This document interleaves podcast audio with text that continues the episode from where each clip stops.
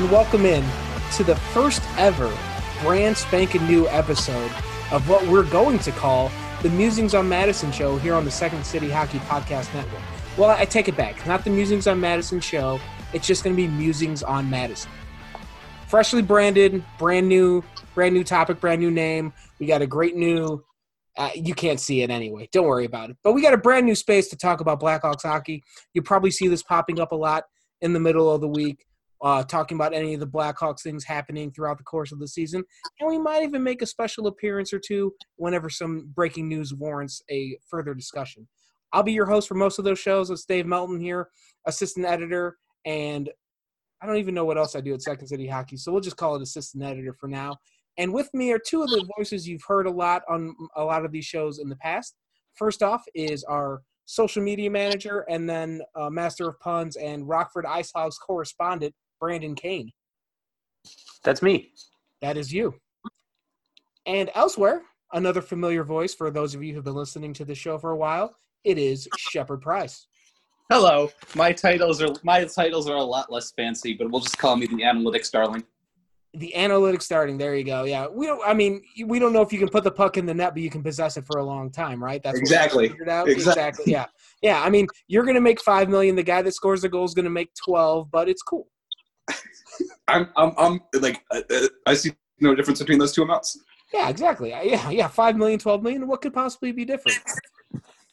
So living off the rest of your life anyway.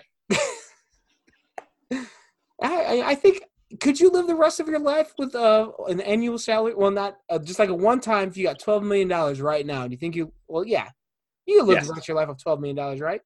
I could live a really good life off of, twelve million dollars. Yeah, even five million dollars. I think you'd be even after taxes, you get take home at least two of that. I mean, I think I'd be pretty set. I mean, I'm I'm a little bit older than you are. I know Brandon's closer to me in age, but I mean, neither one of us is ten years old anymore. I think I can make that work.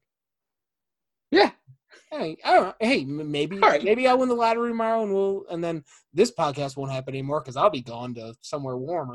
But well, know. it'll still it'll still happen because me and Brandon won't have won the lottery. okay, yeah, I'll wave at you guys from the beach as you're recording. Exactly. So, um, I was trying to think of a good segue from waving from the beach with the Blackhawks, but that didn't work. Anyway, I mean, uh, it feel it feels like the Blackhawks are waving from the beach, watching their own season pass them by. Yeah, yeah, pretty much. Yeah, and and well, yeah, they haven't even been in any warmer climates recently, so I'm trying to think of a way to get into this, and it's not working. So, but yeah, the Blackhawks have been pretty awful lately. They they started off. It, it was so interesting. They started the season so well, uh, so not well, I should say. Started off two five and two. Everything was terrible. I think there was a lot of people in the fan base ready to fire Colliton, fire Stan Bowman, and trade everyone. And then they won seven of eleven, and things were great and now they've lost six of seven.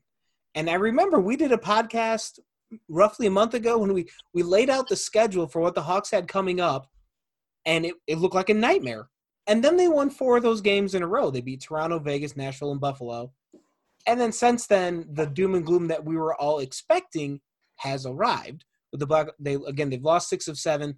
The only win was a three nothing victory over the Dallas Stars, which was surprisingly enjoyable to watch. Like maybe the most enjoyable game this entire season, short of the uh, the pants kicking of Nashville a few weeks before that. But um, I, I think the the thing I want to get into here with you two guys is, you know, the last three games they've lost to Colorado twice, they've lost to the St. Louis Blues.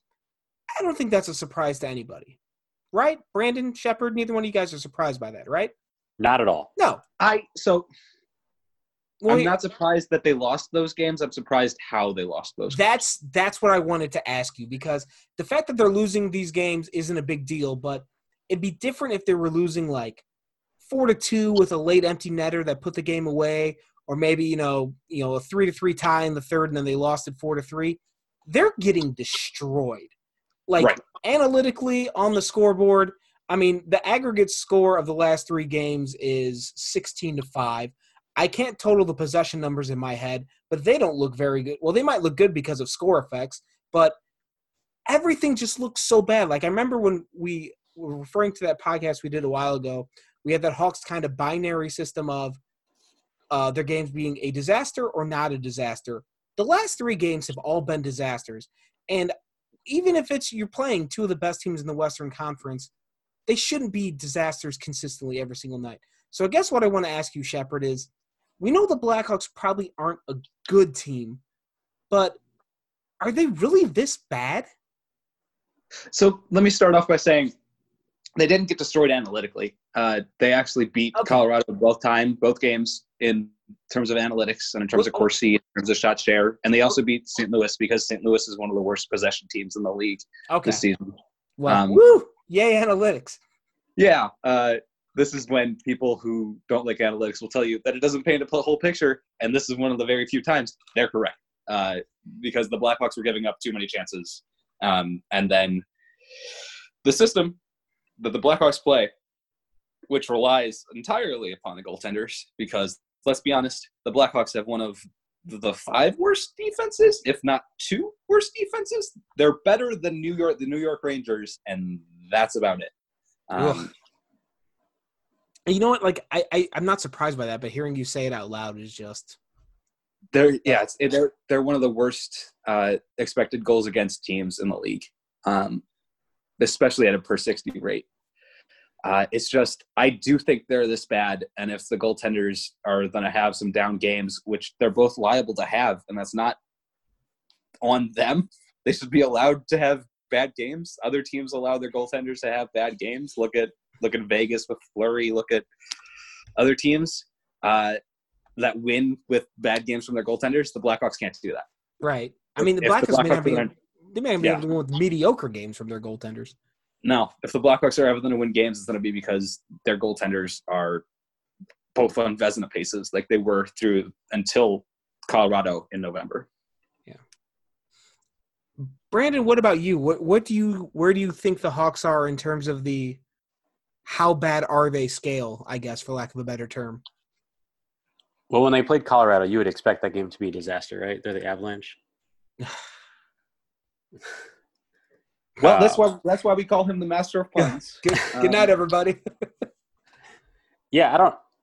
It's kind of to me a bit challenging to evaluate like what they are as a whole because you have these three recent games against top opponents, and they didn't have Keith for at least one of those games, or no, for two of the three because he played on the 29th.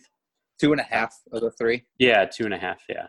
Um, so you especially in that game, you're adjusting on the fly, like without him in the lineup. And um, if the defense isn't great as it is, and then you take him out of the equation mid game, that's going to be a cluster. Um, and one thing that I've noticed is they give up a goal in the first period all the time. They're outscored yeah. eight to two in the first period in their last three games, and in their last six of seven, they've gone one five and one, and they've allowed a first period goal in every single one of those games. Was it two seasons ago when they were giving up the first goal? Like it was like 15 games in a row where the Hawks gave up the first goal because it was the season Crawford was injured for most of, wasn't yeah. it? Yeah, and they, I think, gave the I think you're right on that. Like, it was like 10, 15. It was the craziest streak, and it, it looks like they're doing it again. Yeah, so there's like the old cliche of like start on time and whatever, which I normally roll my eyes at, but it's like with this team, like, hey, it wouldn't be a bad idea if they actually like really drilled that into the players' heads to get rolling right away, uh, because they're already behind the eight ball with all these injuries that are piling up, mm-hmm. and it's not going to be a you know good for their confidence if they're allowing the first goal all the time. So I, I wrote this article that uh, appeared at Second City Hockey today, today being Wednesday, and uh, the headline kind of sums up what the whole idea of the article was. Is just one of the Blackhawks going to be something different. I feel like I've been watching the same team for almost three seasons now. Um, the 2016 to 17 season, I think is or 17 to 18, whatever season it was when Crawford first got injured that season you can kind of write off just because the goalie injury was unexpected. It completely changed the dynamic of the team and it kind of ruined the whole season. Fine.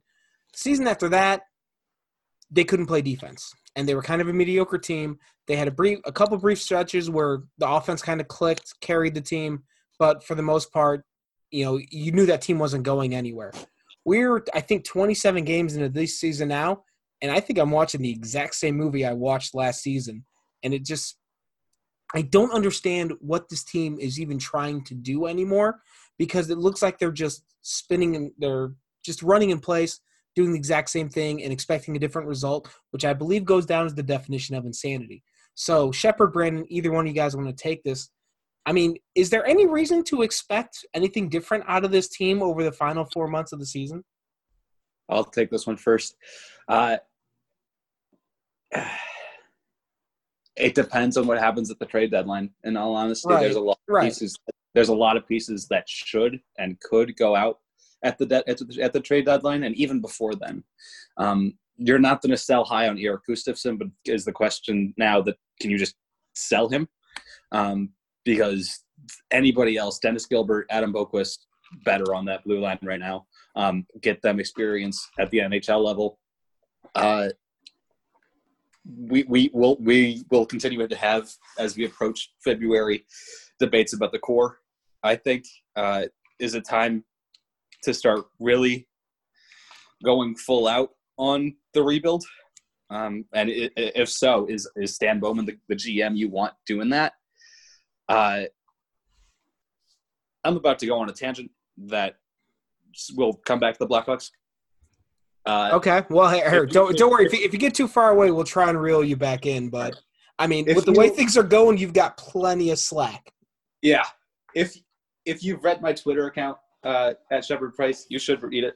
Uh, over the Yeah, last maybe. few months, uh, over the I'm just kidding. months- Follow Shepard. He's great. Yeah. If you uh, you've noticed that I've tweeted a lot about Rocky Thompson, who's the current head coach of the Chicago Wolves. Ah, Um, yeah. Okay. he is currently uh, New Jersey just fired their coach John Hynes. Um, apparently, he's rumored to be one of the candidates they're looking at. I believe he's the perfect head coach for the Chicago Blackhawks. I believe now is the perfect time to bring him in. Uh, he's got experience with the young defensive core. The most important two players on the Wolves team that went to the Calder Cup final last season were Nick Hague and Zach Whitecloud, both of whom were AHL rookies. Uh, if that sounds like something the Blackhawks have going for them right now, with Adam Boqvist and Nick Bowden and Ian Mitchell coming in probably next year, uh, that's for a reason. Um, he's got experience with uh, play uh, with young forwards. He's got experience with veterans, uh, and he's had success at every level he's coached at. And he's been an NHL coach on a rebuilding team because he had the young Edmonton Oilers pre Connor McDavid. Uh, he was an assistant coach on that uh, staff when they had Darnell Nurse and Leon Draisaitl, but not McDavid. Um, I think he's literally perfect. And if he gets poached by the New Jersey Devils, I think that's something that the Blackhawks will regret. And I think if you're going to make a coaching change, do it soon. and I, we we've talked a lot about coaching changes about a month ago on this podcast, and I think we kind of, you know, when the Hawks won seven of eleven, it kind of put everything on the back burner. I think I remember joking about Colliton not making it to Thanksgiving. Well, he he survived that, but you know, with three straight disasters of games in a row, if you keep trending in this direction, like at, at some point, it feels like something significant needs to shift in order to make that happen. And it seems like even though he was only hired a year ago, it seems like firing the head coach is maybe the easiest way to spark some sort of change within the organization. Um, I, and I guess since uh, Shepard brought the topic up, Brandon, I guess we'll go over to you. I mean, I, I, think we're all assuming Jeremy Colliton's seat is warming up in a big way, but I, I guess how how warm do you sense it is right now? Do you think it's a fireable situation right now? Uh, maybe not right now, but back when things were a little bit rough at the start of the season, probably. Um, the NHL, it always falls on the head coach, and GMs are pretty much lifers and can just hang around. I mean, look at Nashville. There you Uh, go. so, you know, just with that trend of seeing NHL coaches just being fired at will, then that's it just leads that he would be the one who would be fired over Bowman. And I can't recall a situation where it was like mid-season and the GM and the coach were both gone. That's not to say that it couldn't happen. Right, right. Um, and I don't think that they would fire him without making changes to his coaching staff first. Right. And that's And- yeah. That's with both of his assistants, not just one of them. Well, well, one of them might be in significant trouble, or already is in significant trouble, and might be losing his job. But we're going to come back to that later. Yeah. Well, I'm talking about the one who hasn't been doing his job. Oh, which Oh, you- you're talking about Tomas Mitell, the Yeah. power play coach, the who who was led one of one of what should be one of the best power plays in the league, uh, considering the amount of shooting talent and passing talent this team has. Uh, to The are, dumpster. are they are they still bottom five? Because it feels like it. God, we've been saying it for a decade that the power play sucks and needs to be fixed, and it's just. it was okay when they were winning, and now it's just yeah. yeah. Uh, It's It was in the upper twenties. I'm I'm I'm looking it up right now. I'd like to thank Hockey Reference for being the best website of all time. The Blackhawks power play is currently ranked 27th at 13.41 percent. So that is bottom five. Bottom five. Yeah. The, the penalty kill is uh, hanging tight in the top 20 at 19 with 79.76%. But yes, the power play is terrible again. And it, it had one month where it was really good last season, and then it kind of faded down the stretch, which I don't think. I, I, think everyone remembers that stretch. I think it was in like February ish when the power play went like 40% for a month. And everyone, and I, I don't think enough people realize that the power play went right back to being garbage in March and the week of April that the Hawks played last season. But so, except for one brief month when Barry Smith showed up, that power play has been garbage under Colliton. So bring back. I know this is gonna be sound like a hot take, but bring back Barry Smith. If he's the You know what? I mean- figure out a power play. It, it's uh, Barry Smith might be the head coach if they fire Colliton because they're going to need somebody to step in. And with all the Marc Crawford stuff swirling around him, uh, he- I don't see him getting promoted. So, I mean, who else When- do they have? Unless When they, I can mean, they when when can they legally hire Marian as the head coach of this team? I don't know. I'd love to. I'd, I'd love to think about that. Um, I'm Yeah. just like picturing that visual of Barry Smith as like the head coach, and it's very strange to me. yeah. Well, everything about the season has been strange so far. Oh, undoubtedly. Also, to, to go back to a point, uh, you wanted to bring up um, when was the last time that a head coach and GM were both fired at mid-season? yeah. Last season. Last season, the Philadelphia Flyers. Oh, see, I always And- forget about the Flyers because they're always irrelevant. Yeah. Oh, they're good now, though. I, I just, I know. I happened to. I was seeing all the Broad Street Hockey pe- Twitter people mentioning that you know the Flyers were flying up in the standings. No pun intended. Brandon. Uh, Yeah. And I, well, except for Nolan Patrick. I don't know what has happened to that kid. Injuries. Anyway, but they're like they were third place in their division. I had no idea that they were that good all of a sudden. Maybe they have a goalie. Um, uh, they they have they have a goalie.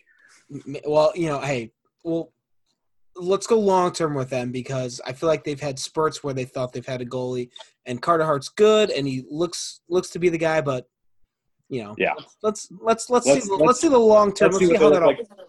Let's see what they look like in a few years. Exactly. Um, but getting back to the Blackhawks, I wanted to, you know, we talked a lot about the coaches and everything else and the everything else off the ice. I want to quickly drop down to ice level and discuss the actual players on the team really quick because I don't know what, I don't know if there's any strong observations or things you guys have noticed about this team over the last two or three weeks or so, but a lot of the narratives that I think a lot of the concerns we had about this team have been realized. Um, well, first off, Patrick Kane's the only one that can score, uh, just points and goals in general. Um, Alex DeBrincat's in, a, in the biggest slump of his young career. Jonathan Toews is not is making last season look like an anomaly. Um, Dylan Strome's been injured. Um, it just they just don't everything on offense. It feels like it takes so much effort for them to score a goal.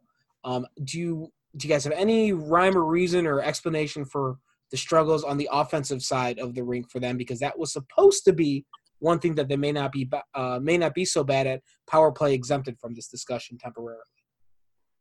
Yeah, I don't. I feel like you hit all the points, and there was a stretch where it was like line combination Oh yeah, talk and whatnot, that was good and that times. was yeah. So that was a thing that happened, and I think when we look back on the season, we'll look at that and be like, well, now that looks even worse now than it did at the time. Um, and I think the injuries have played somewhat of a part of it Yeah, as far as the forwards, but at the same time, like you said, like they have the offensive potential. They just need to get their shit in gear.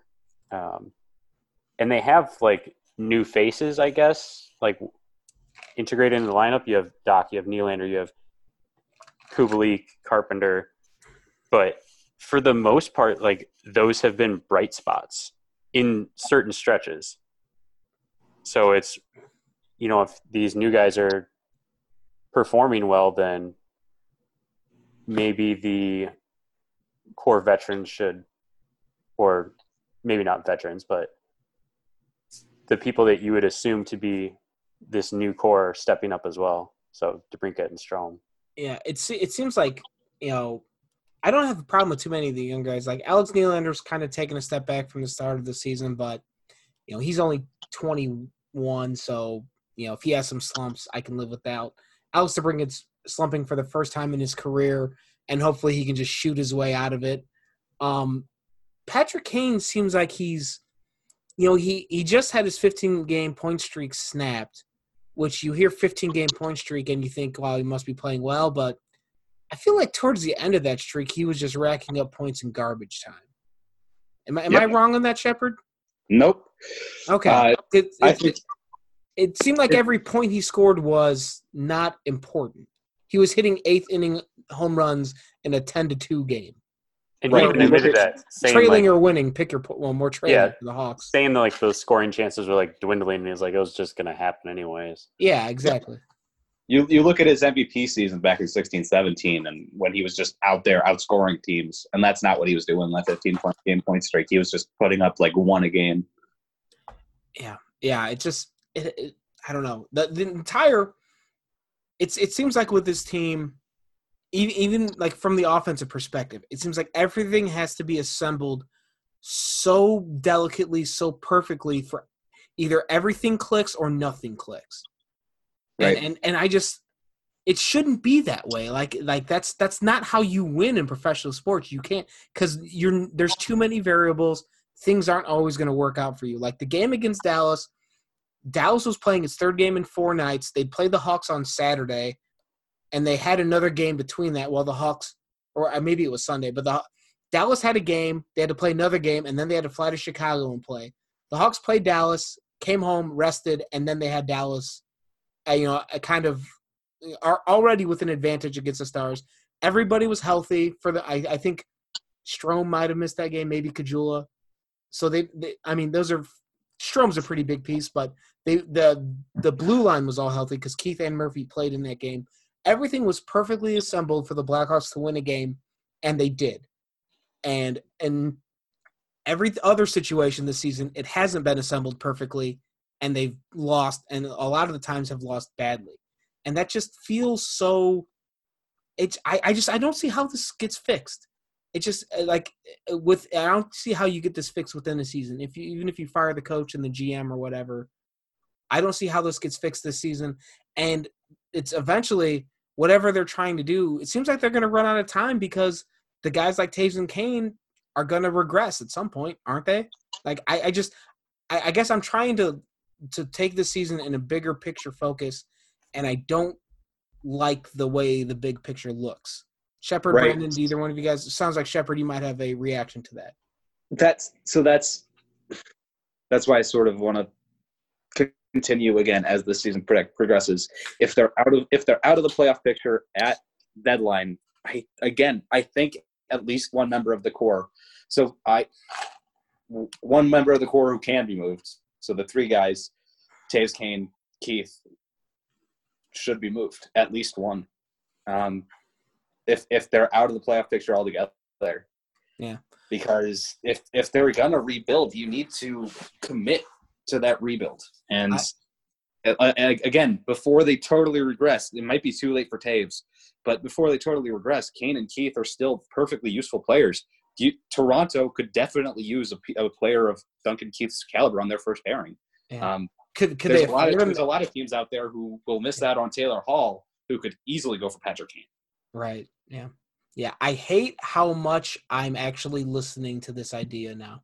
Because that, that just that seems like that's where it's at. Like I've I've been the I've been advocating like as soon as they the Hawks started regressing as a team, and I've always been adamant about you know not tanking. Don't do this because you know ideally Toews and Kane are going to be around when all these young defensemen get here and the team's good again in the next season or two. I'm starting to very much be concerned that that's not going to happen. So I don't. Last time we got all doom and gloom, the Hawks won and won four in a row. So maybe that's what'll happen this time. I think. Um, any other thoughts on the Blackhawks, gentlemen? Because I'm uh, I'm pretty depressed now, so I don't think I want to say anything I, else. I have one. I have one line that I think could spark the Blackhawks, and I think it might be a bold take, but the nuclear option is no longer Toews, Kane, Saad. It is Saad, Strome, and DeBrincat. And I think if if DeBrincat's ever going to be given the chance to shoot his way out of this, that's the line to do it on because neither Strome nor Saad is as, is as much a finisher as DeBrincat is.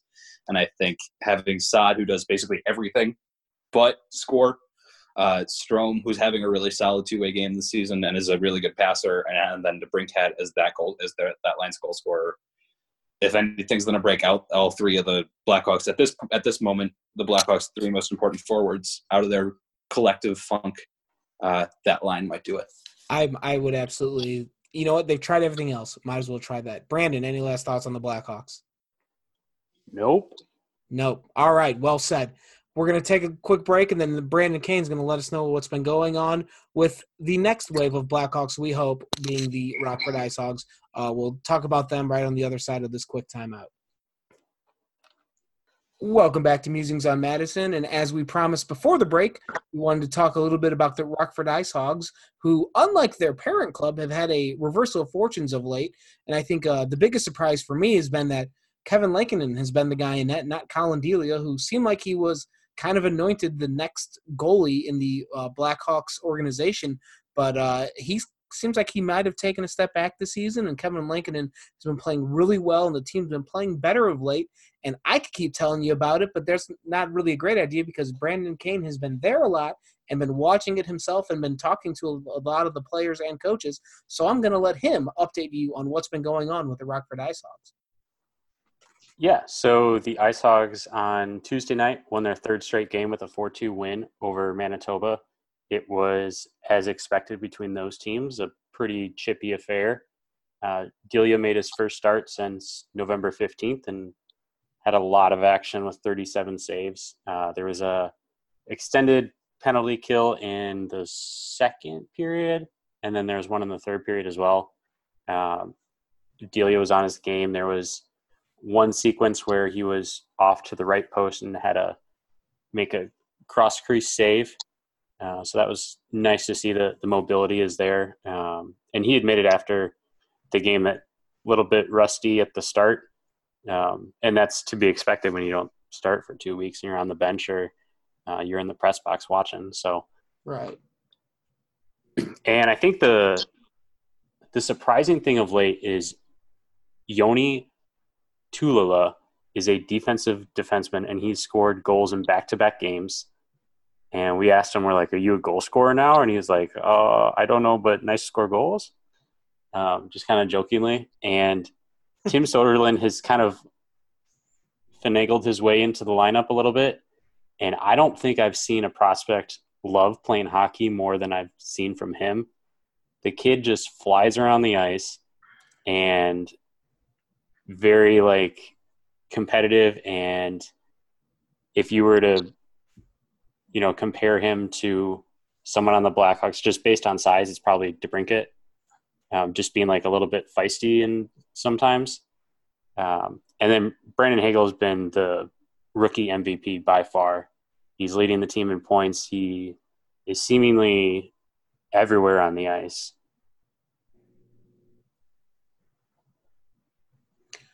What about the goaltending situation? Like I, I mentioned at the beginning, because I've been reading and hearing about it for a lot of from your tweets and articles at our site that uh, Kevin Lankinen's kind of the guy now. Yeah, Kevin is definitely the guy.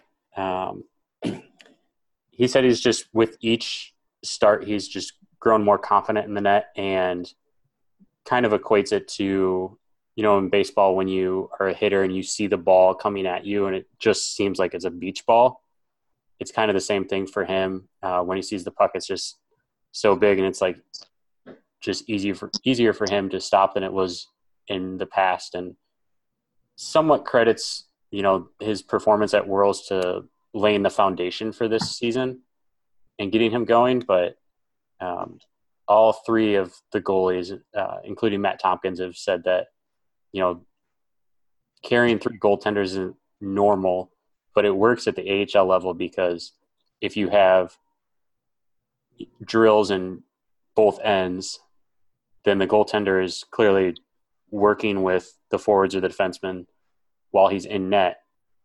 But then that third guy can work with Pete Aubry, the uh, goaltending development coach, and work on things that a guy normally wouldn't, you know, get that extra time with Aubry to work on things if they only had two of them. Um, and you know, all these other guys are great, but let's get to the really important stuff here. Tell us about Adam Boqvist. What's what's going on? What's he doing? When's it, when's he gonna be back in Chicago? Like, just just just talk about Adam Boqvist because I need reasons to be optimistic right now, as you may have realized after listening to the first part of this podcast. Yeah, so Boqvist is in a bit of a unique spot with World Juniors coming up. Um, traditionally, NHL and AHL players don't go to the preliminary camps. They may be named on the rosters, or the countries may save them a spot, hoping that the NHL team will agree to loan them for the tournament. Um, so it's a pretty fluid situation from what I was told by Rockford head coach Derek King and assistant Anders Sorensen of there's been talks about it. They haven't come to a decision yet. Um, they they want to know what the decision is so they can tell Boqvist what it is, um, so he can know, hey, I only have X amount of games here before I go, sort of deal. Um, and it's a thing where they don't think it's going to hurt his development because it's only five games either way if he's in the NHL or the AHL that he would miss, you know. So they don't think it's going to be a it would be a big deal if he went, um, and it's the same narrative that was used with Jokiharju last season of he's 19 he's this is the only time he's going to be eligible to play in this tournament again so just give him that shot and see where it goes I just um, don't want to hear Boqvist and Jokiharju in the same sentence ever again. just, just, no. please, just please, please save me from that. Thank you. Also, the, the the factors playing in the favor of him going to play is that he'd be Sweden's number one ice time guy, right? And they, that he, and he'd be playing in front of a home crowd.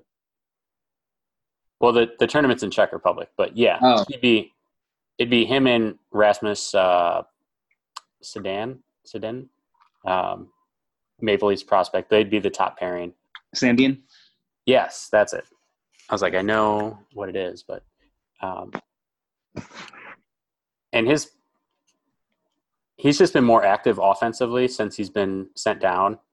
Just more carrying the puck out of the zone on his stick and setting up players, and that was evident in his second and third game back when he racked up five assists through both those games. Um, points haven't come after that, but the chances have been there, and it might have been, you know, he missed the net by a few feet, or you know, one of his teammates that he set up did the same thing. So the chances are there. The points will come eventually, mm-hmm. uh, but they're trying to focus on his defensive game, of course, and yeah. that's that's improving. He's been more aggressive and more quick with his decisions as to, oh, I should close the gap on this or maybe hold back on it. So that's been nice to see, even with, you know, the difference from before he was called up to what I saw on Tuesday night. That was pretty evident. Yeah, I think the thing I'm holding on to with Boqvist is uh, I think the one of the biggest comps for him coming out of the draft because of his prototype and his nationality was Erik Karlsson. And I remember after Boqvist got drafted, I looked into Karlsson's career. Karlsson, I don't remember if he played a year in juniors or not, but anyway, he he when he came to the NHL, he broke camp. I, I don't know if he broke camp with the team, but he made his NHL debut. He played a chunk of games. He went back down to the AHL for a while, and then he came back to the a- NHL and has never been back to the minors since. So, like Boqvist, you know, I, I, I think, um, I don't know. I think all three of us would rather it he be in Chicago right now and feel like he probably belongs to be in Chicago right now. I don't necessarily think he's like going to fall behind schedule with he's down in Rockford. It just feels like he'd be better served to be in Chicago, but it's at least I, I'm I have no reason to be concerned about Adam Boqvist yet. So that that's one nice thing I can say about this is uh, Adam Boqvist. I don't see him falling behind schedule or anything of that nature yet. So so that so there's that, guys. We we have something encouraging. Um, Brandon, any other Rockford thoughts or tidbits to mention? Um, I don't think so. Just like with, I think people that don't watch Rockford games are, you know, point watching for Boqvist, and you should keep in mind that the AHL game is not as clean as the NHL game. And I think So we should say we should say this several times. The AHL game is such a different game than the NHL game that it's it's like it's almost two. I wouldn't say two different sports, but it's just it's just two totally different hockey games. And so Adam Boqvist might be might be more a better producer at the NHL level than he would be the AHL level in terms of points. Is that is that that's fair to say? Yeah, and then a guy like Lucas Carlsson's probably going to do better point production wise in the AHL just because he's more of a uh, guy who's willing to get into battles more and strip the puck away from guys against the boards, whereas Boqvist kind of hangs back a little bit, which is fine. That's what you want out of an offensive minded defenseman to set up plays. So Well, and then you want the you want the that defenseman to do that board battle winning and stripping the puck at the blue line and the defensive end.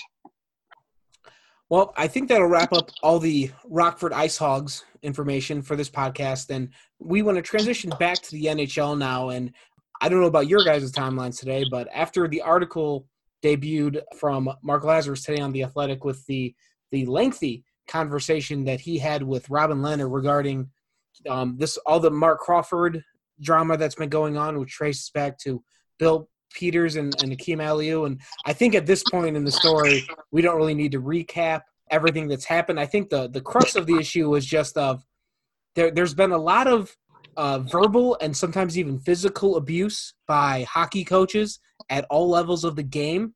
It's been, it's been going on for decades. And even like some of the stuff, uh, you know, some of the stuff that's come out about Mike Babcock happened within the last year or two. So there, there's just a very, and then we al- you also have to address that Bill Peters made some very race, uh, racially charged or used racial slurs referring to uh, Aliu earlier in his career. And um, I, I think there's been some other instances that have come up that I can't don't recall off the top of my head right now. So ba- the the whole situation is that there's within hockey culture there's a very abusive relationship between some coaches and players, and it's kind of been swept under the rug. It kind of doesn't seem like it's been addressed really, and it seems like it's starting to come out a little bit. And there was a big article in the Athletic that I referenced earlier where Robin Lehner was arguing about. I encourage you to, to go and read the entire thing yourself because if I try and summarize it up here in a few sentences, I'm going to gloss over a lot of nuance, and I think there's a lot of good nuance in there. Basically, Lehner was arguing about sec- the second chances that these guys deserve, and we were talking about this before we started recording, and even like between the breaks here, we talked about a little bit. So I want to dive into this now because it's been a hot topic in all uh, corners of the hockey world. And uh, I want to go to Shepard first, since uh, Brandon helped us there with the Rockford update. Um, and I know Shepard had some thoughts on this as well. So Shepard, just what's kind of your your view or your reaction, your just your thoughts to everything that's been going on uh, since this Robin Lehner Robin Lehner article came out today? I actually wanted to listen to what you you two had to had to say about this uh, to sort of gauge your opinions before I went on a rant Okay. Well, again. uh, all right, well, so I'll- I, I'm I'm more than willing to hear Brandon's voice on this matter. Again. well, well, Bra- Brandon, do you want to go first then, or I'll let you go first, Dave. Okay. No, thanks. I get the point about second chances.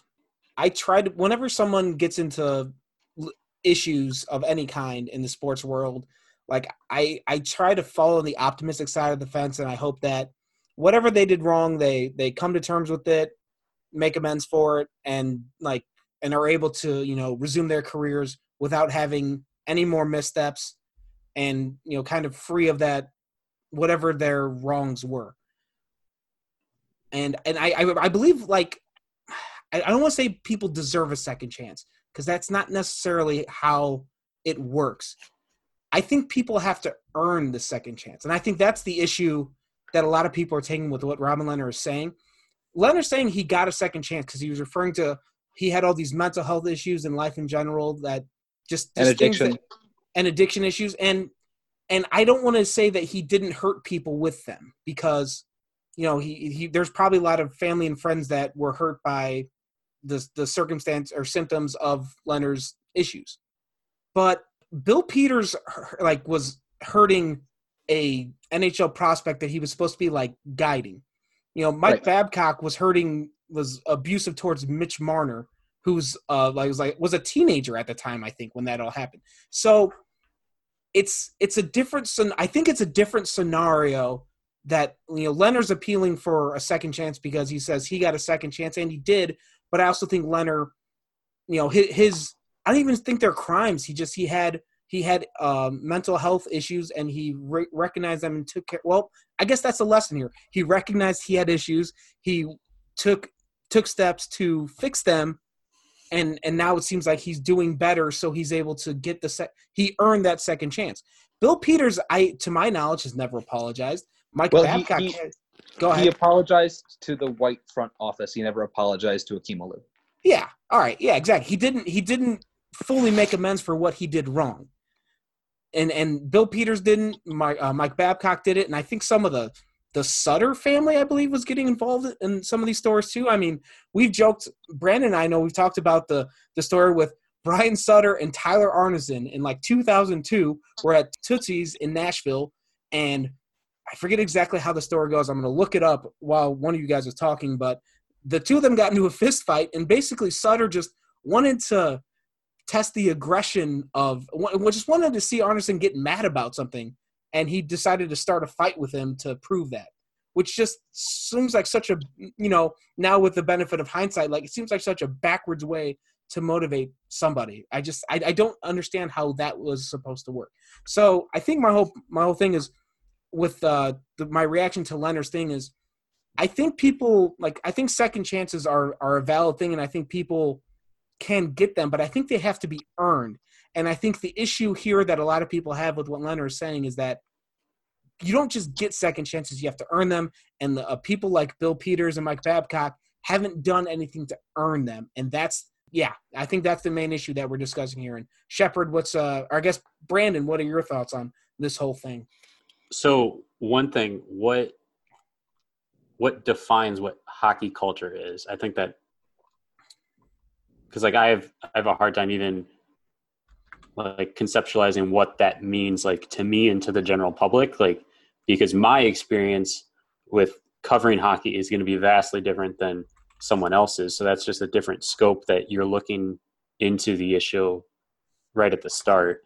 I, I think for for the, the the hockey culture, I think the idea is just the atmosphere of the locker room. For for for the Okay. purposes of what we're discussing now, and it's it's like it's like the culture among the players and the coaches and the front office. Like I think the media is kind of a an outside participant of that. They're not they're not actively involved in the culture of the locker room. Okay. All right. So that's clear. Um, I feel like the rehabilitation and education is important, but it should be coupled with consequence as well. Um, Yes. So, say, I don't know, you have like a four year old kid and he steals something from a store, like a piece of gum or whatever. The parent's just not going to be like, oh, like that was bad and just like give the gum back to the store, right? Right. You're going to sit down with the kid and you're going to say, this is wrong. This is why we don't do this. And then, like, normally in that situation, there would be an apology. Um, so that's kind of like the example that I have come up with on this is there needs to be this is why this is not acceptable. And here are the steps to not do that anymore and why. And i feel like when you have the steps to as to why it was bad and like why it's something that shouldn't be done in the future then that sets an example not only for the person who did those wrong actions, but also sets an example for those that are going to come up after that person into that role or a role similar to it. So then you set a precedence for this is what is acceptable behavior for doing X, Y, and Z or interacting with players or management or what have you. Um, and I, there's another aspect to this of like the player combine interviews. I'm pretty sure those are very like Yeah, I've heard a lot Rough. of bad things about them from the NFL, the NFL and the NBA. So I'm sure the NHL's sort of similar. Yeah, somebody asked. I think it was was it Cedric or some NFL player. Cedric Benz is the name that comes to mind, but I don't think that's who it was. Some player got asked if their mother was a prostitute. Yeah, Yeah. That the, these questions get asked to sort of throw a player off their game, and that's it's, it's not appropriate. Yeah, yeah because like I- what i think is there's i just kind of think of like is that something that would happen in like a quote normal like business interview Well, or like a normal business environment no so Right, like why is it acceptable All right, all right. sports? But uh, like that that's one area where I like I don't want to make it sound like I'm at like I'm excusing the asking a player if his mother's a prostitute. You can't do that. That's that should not be allowed. But you cannot also you cannot compare professional sports jobs to a quote normal job because there's they're so wildly different from each other that it's just it's not a fair comparison. Why why, Yeah. why are they wildly different? Though? Because in the They're prof- still- in the professional sports world, from the day you walk in, they're trying to replace you. They're trying to find somebody that is younger, better, and cheaper than you. That's not the case in a quote normal job. It's it's a, it's an entirely different world, and I, I don't I don't think it's fair to make the comparison just because you know your office job is not the same as what an uh, professional athletes have to deal with. That it doesn't mean that some of the you know some of the overarching uh some of overarching principles can't apply but there there's so much difference there. Like the venn diagram between those two does not overlap very much at all.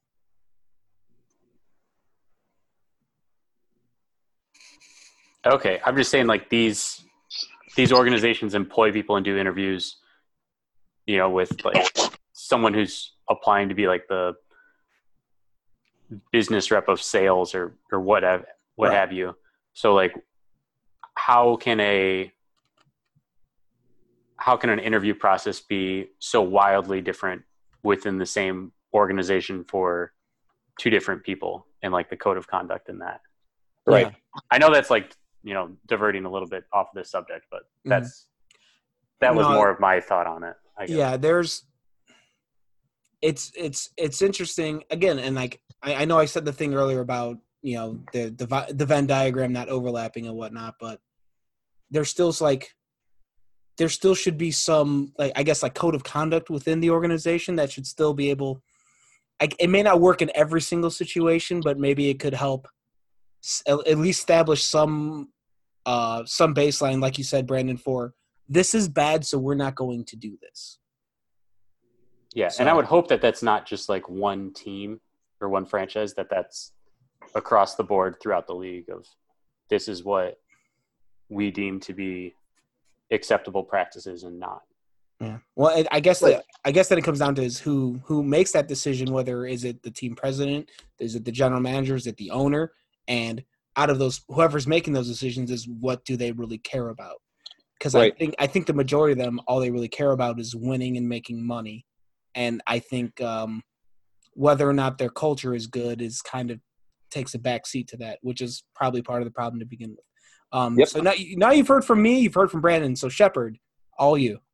talking about culture, uh, if if we don't take efforts, take steps uh, as a sort of me, as the media and as the NHL, if they don't make steps to sort of uh, increase diversity in their culture, then that's not gonna.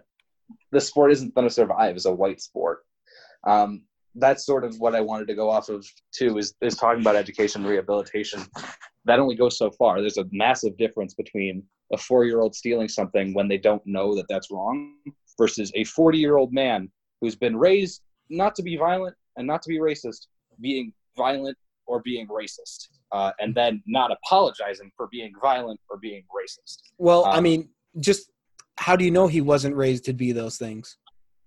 I mean, because that could be the problem. He But- may have been but- raised that way. but I'm sure in Canada they have the same cultural norms because both I believe both Marc Crawford and Bill Peters are Bill Bill Peters is American, right? So, but I, I cultural cultural norms would suggest that being violent and being racist are not acceptable things. Uh, especially for middle-aged men who should be guiding young young men. Uh, that those things are not accept acceptable, and those and the They're, they're both what I'm what, what I'm concerned about is that Mark like there were allegations against Marc Crawford in November of last year um, from Brent Brent Sopel, and he still got hired to the Blackhawks, and I I don't like what that says about the organization. Yeah, that that's very. I I wasn't aware of the Brent Sopel stuff from November. I think what that- that shows is there's a poor vetting process. Like if you were Oh, hiring yeah. a coach, you That's should go through and look and say, "Hey, he was a coach of this player that we had within the organization. Let's give them a call and see what their, you know, experience was with the coach." Like Yeah. that. That doesn't seem like it's that hard. And it, it, it, it again, it's a bad thing that they didn't do their due diligence. Yeah, and, And maybe not they did and they just ignored it. Like we don't know. yeah, and it's not like they have a hard time reaching Brent Sopel. I'm I'm sure they've still got his phone number somewhere. Yeah, a guy who played in the organization, you couldn't just ask him. Where did the Sopel thing come from? Was that like on another show or was it on radio? Like I, I That, totally that was, missed. uh, I believe it was in print media.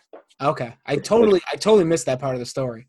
It's online. Yeah, it was from November 2018 when Crawford was like a part of the Ottawa Senators organization. Okay. Okay. So yeah, yeah, that's that that's the other thing about so many of these or I shouldn't say well, some of these accusations is like they're not that old. Like, you know, the Mitch Marner thing happened a couple years ago.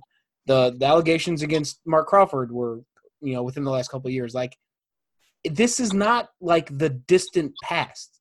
You know, Right. like like these are things that I I know the all of the sports worlds can be you can get put into a bubble and you're kind of shielded from society but like the fact that that kind of things was still going on in 2016 2017 is like i can't believe well i can believe it but it's still surprising to hear that it was going on so recently. Like that's just especially with pro athletes like i can't believe that there like there's if this was a thing of i mean i could get it down in the in the juniors where these players are teenagers but if some guy in the nhl was kicking players in the back i can't believe one of the players didn't turn around and punch him out like these guys are you know Yeah, they have their are- own egos and million they're millionaires some of them like how i can't believe some of They've them learned to fight too. yeah, yeah. I'm, I'm surprised. I was I was surprised that that never led to more confrontation, and maybe it did, and that got swept under the rug too. But I mean, if I just I have this like you know if a thought of a, an NHL coach kicking a hockey player in the back on the bench during a game, like I don't know how that doesn't end in a fight, especially during the heat of a comp of a you know a hockey game. I don't know. That's that, that's something I couldn't wrap my head around. Um, the, the other the other thing about this situation, and I feel like you can take what I'm about to say and apply this to oh every single problem that occurs both in and out of sports. Um, so Bill Peters got fired. Mike Babcock was fired before all this, but may not get another job afterwards. The concern I have is that you know Bill Peters will will lose his job. Marc Crawford might lose his job. Mike Babcock will get another job, and then we'll pretend. And then this will sl- the story will slowly go away, and we'll pretend like everything's fixed. But it, it's it's like this seems like this is like one of the issues I have. Just the, the way things tend to work these days is that a problem comes out, somebody has made the face of that problem. The faces of those problems gets you know gets some sort of uh, has to face some consequences, and then we act like the problem's going away. Like Right. there aren't other people doing this. Like there aren't other players being abused. There are other aren't other players who are minorities getting racially profiled by their coaches. Like that's the the thing about this that I I I wish and hope that something good comes of it, but it feels like we're already headed down the same path of uh, we're going to make these two or three guys pay the consequences, and then we're going to forget about it. Do you, do you guys and- see the same thing happening? I'm uh, yeah, I'm, I'm worried that that's not happening. yeah, I'm, I'm already resigned to that fate. the NHL needs to again. The, the NHL needs to make steps towards diversi- diversifying the sport if they're going to survive into the for the next hundred years. And I, I'm worried that those steps aren't going to get taken.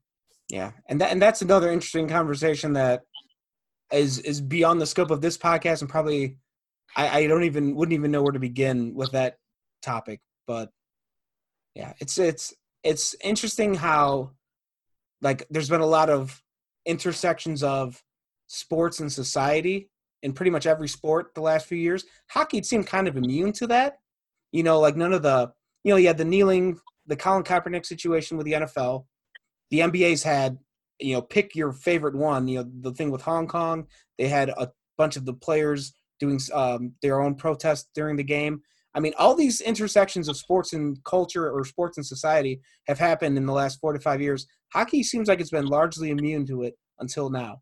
I just, it's very, it, it seems like it's, it, it always comes around, you know? Yeah. I, I don't, I felt like I was going somewhere with that and then complete, the train just completely stopped.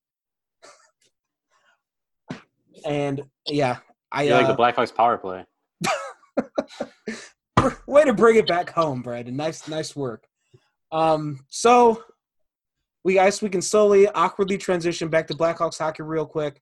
Um, as we were talking about earlier, um, the Blackhawks are in an ugly stretch, and it probably doesn't get better because on Thursday night they play the Boston Bruins, which is not a good matchup for them pretty much ever. And with all the injuries they have, it's probably worse. So after that, you're looking at the New Jersey Devils, have just fired their coach, so maybe that'll give the Hawks a little bit of a leg up. But then they come back home for one game against Arizona. Then it's on the road to Vegas, Arizona, and St. Louis, and then home to Minnesota and Colorado. I'm just looking at the schedule before Christmas, and I mean, there, there's a few matchups there that seem favorable with the New Jersey one and Arizona, maybe, but I don't know. I just do you guys have a reason to be optimistic about this team in the short term? Other than No. the fact that maybe just the, the market will correct itself and they'll win four or five after losing six of seven? No, no, no. Uh, No. yeah, The, the problem the, the problem is they have to face Colorado again, and they're going to lose that game. Uh, They Yeah. have to face Boston. They have to I was trying to glance Boston. over that one. They have to start with Boston. Uh, David Pastrnak's probably going to score a hat trick. Uh, Arizona isn't an, easy, isn't an easy game at all because their goaltenders, like the Blackhawks, is are going for Vezinas, each of them. Uh, Darcy Kuemper, especially. Uh, I don't know. Like we we projected that Jeremy Colliton isn't going to make it past Thanksgiving. If Jeremy Colliton makes it past Christmas, he will never get fired. oh, it's it's it's good times, isn't it? Brandon, what about you? Seems like Festivus is going to be like a month long thing. It might I'm- turn into like a year long thing. Well, this this podcast was pretty much just the airing of grievances. So Feat- Feats of strength is going to be holding on your lunch watching the Blackhawks play hockey. Uh, you and you know what? Because we've been we've been effectively pessimistic because of what's been happening on the ice. Now, uh, the Blackhawks are going to win four or five. It's going to happen. I will say like the the bright spots that I do see before um, Christmas, that game against New Jersey, the two games against Arizona, because you know everyone's going to cheer for every goal because it's probably a former Blackhawk or a current Blackhawk scoring it. Yeah. All right. Well, I guess we'll have that to look forward to. Um, and then they play Minnesota, so like maybe Minnesota comes back to life and or like goes back down to life and go- go- is goes- what they're yeah, supposed to be. Yeah. Well, yeah, yeah. I, I was surprised that they're winning again, but I don't know. uh, the problem with Minnesota is that another former Blackhawk is one of their best players because Ryan Hartman's having a great season. Oh God, I forgot. I forgot he existed. Don't worry. I, I think uh, so did the Stars and everyone else. You guys remember when he got like, got traded and he was like off on a Yeah. lake? And now he's playing again. Now he found a system that works for him, and is playing well. Do you think he'll be traded to the Jets this season? It seems like he's just trying to hit all the central teams. I'm hoping Colorado add some de- add, add more add even more depth to that team. Well, we, we can we can only hope. I think well, I, I think that's going to do it for this first edition of Musings on Madison. Thank you so much for listening. Uh, Shepard Price is here. He is at Shepard Price on Twitter. Brandon Kane was also here. He's at Brandon M. Kane. I'm your host, underscore Dave Melton on Twitter. Uh, follow along and probably come join us the group therapy sessions that we'll be watching Blackhawks hockey over the next few weeks. Thank you so much for listening. Uh, we'll be back. We'll, we'll just we'll be back at some point. I don't know. But uh, thanks thanks for listening. And once again, for the love of God, go Huns.